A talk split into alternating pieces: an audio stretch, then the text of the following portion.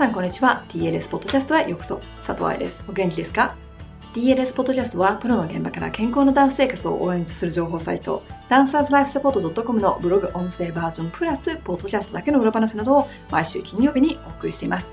このポッドキャストをオンタイムで聞いてくださっている方、もしくは DLS をいろいろな形でフォローしてくださっている方はご存知かもしれませんが、私は来週の水曜日、11月21日に手術があります。大丈夫、心配しないでね。ちゃんと1月のセミナーには元気になって戻ってきますから。なので、これから何週間か先のポッドキャストを事前に録音しておいてあります。そのため、DLS の冬季来日セミナーの情報やイベント情報などはあまりポッドキャストにいられないので DLS1 月セミナーの秋情報とかキャンセル情報とか気になる人は DLS サイトをチェックしてください。それと今回参加したかったセミナーがすでに定員で凹んでいる人やあの、空き情報がよくわかんないよという人は、ハローアット DancersLifeSupport.com にメールをくださると、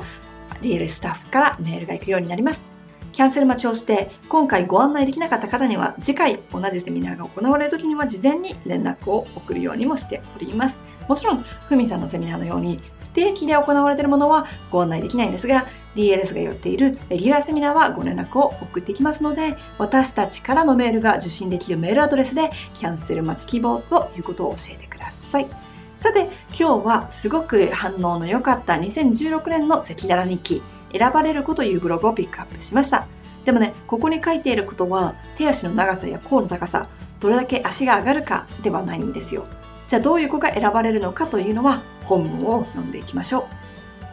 う。選ばれる子。言いたいことはたくさんあるし、書きたいことも山ほど生まれました。毎回生徒を指導すると、その生徒の数だけ、そして注意の数だけ書きたいことは募ります。DLS ブログのネタが尽きないのはきっとこのせい。解剖学のことももちろん書きたいけれど、今日はこの前行われた冬季バレエ講習会から学んだことの一つ、選ばれる子について書きたいと思います。ダンサーをしていれば選択されるのは日常茶飯事です。この役にこの子を選ぶ。このポジションにこの子を選ぶ。平和に見えたバレエ講習会も発表会で2グループに分かれたため、私たち教師はダンサーを選抜しました。コンクールで決戦に行けるのも審査員から選ばれたから。どうして選ばれるのかを考えていきましょう。今日トピックに挙げたいと思っているダンサーは3人います。2人は2015年冬季バレエ講習会に参加してくれたリピーターの子たち、そしてもう1人は北海道から参加したバレエ学校の生徒です。リピートしてくれた2人は写真審査から違いが見えました。写真で見える体つきは1年前と大きく違いました。あの5日間の後、相当努力したんだろうなというのが見えました。特にそのうちの1人は春のボディコンディショニングセミナーにも参加してくれてましたから、彼女がすごい量のエクササイズをしてきたのも見えますし、去年から指導していた教師群全員気がつきました。今年の彼女は何か違う。2人とも別に目立つテクニックや手足の長さがあるわけでもありませんし、クラスで一番であったわけでもありません。ただし私はこの2人の成長具合を見て奨学金を出しましたリピーターのみんながみんな上達したわけではないことからもいろいろ学びましたがそれはまた今度のお話選ばれる鍵のその1は成長努力が見えること昔のブログでも書いたと思いますが過去の生徒でヨーロッパにあるオーディションに行った子オーディションの時はどこも引っかからなかったのですが6ヶ月後たまたまその時見たディレクターが6ヶ月の成長具合がすごくよくカンパニーに入ったということがあります。誰も見てないと思われるところで努力できる。これは選ばれる鍵だと私は思います。誰も見てないと思っても私たちは見てますから。誰が残って練習してきたか、誰が言われたことを忠実に行っているか。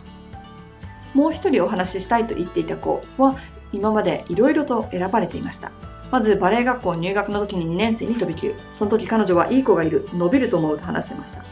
その後オーディションシリーズでも書いたように有名なディレクターが来て行われたバレエ学校でもソリスト役をゲットそこでも選ばれていたんですよねいつも選ばれる子確かにいい子だしスタイルもいいけどどうしてだろうと思ったら今回の講習会でその答えが出ました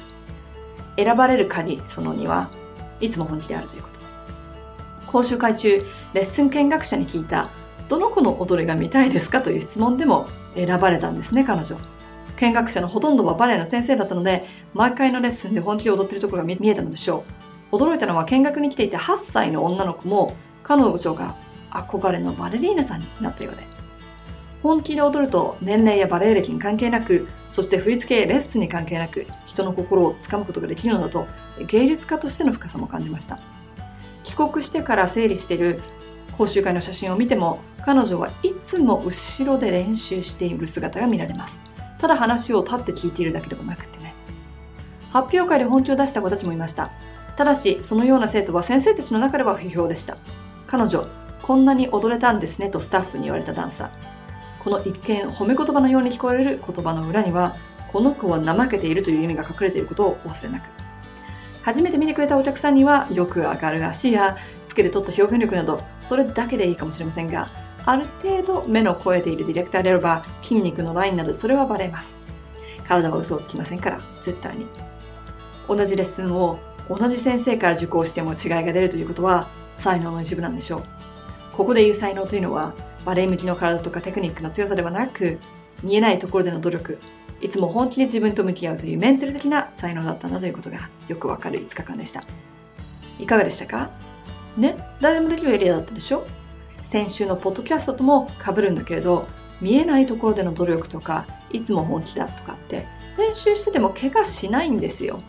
あもちろん見えないところでの努力といって変なストレッチとかダイエットとかしてたらダメだけどね。そういった知識正しい知識ね。雑誌に載ってるような歌い文句とか古い先生の指導法じゃなくって自分に必要なことを受け入れる正しい知識を入れる勉強するということも見えないところでの努力だと思うんですけれどもいかがでしょうか。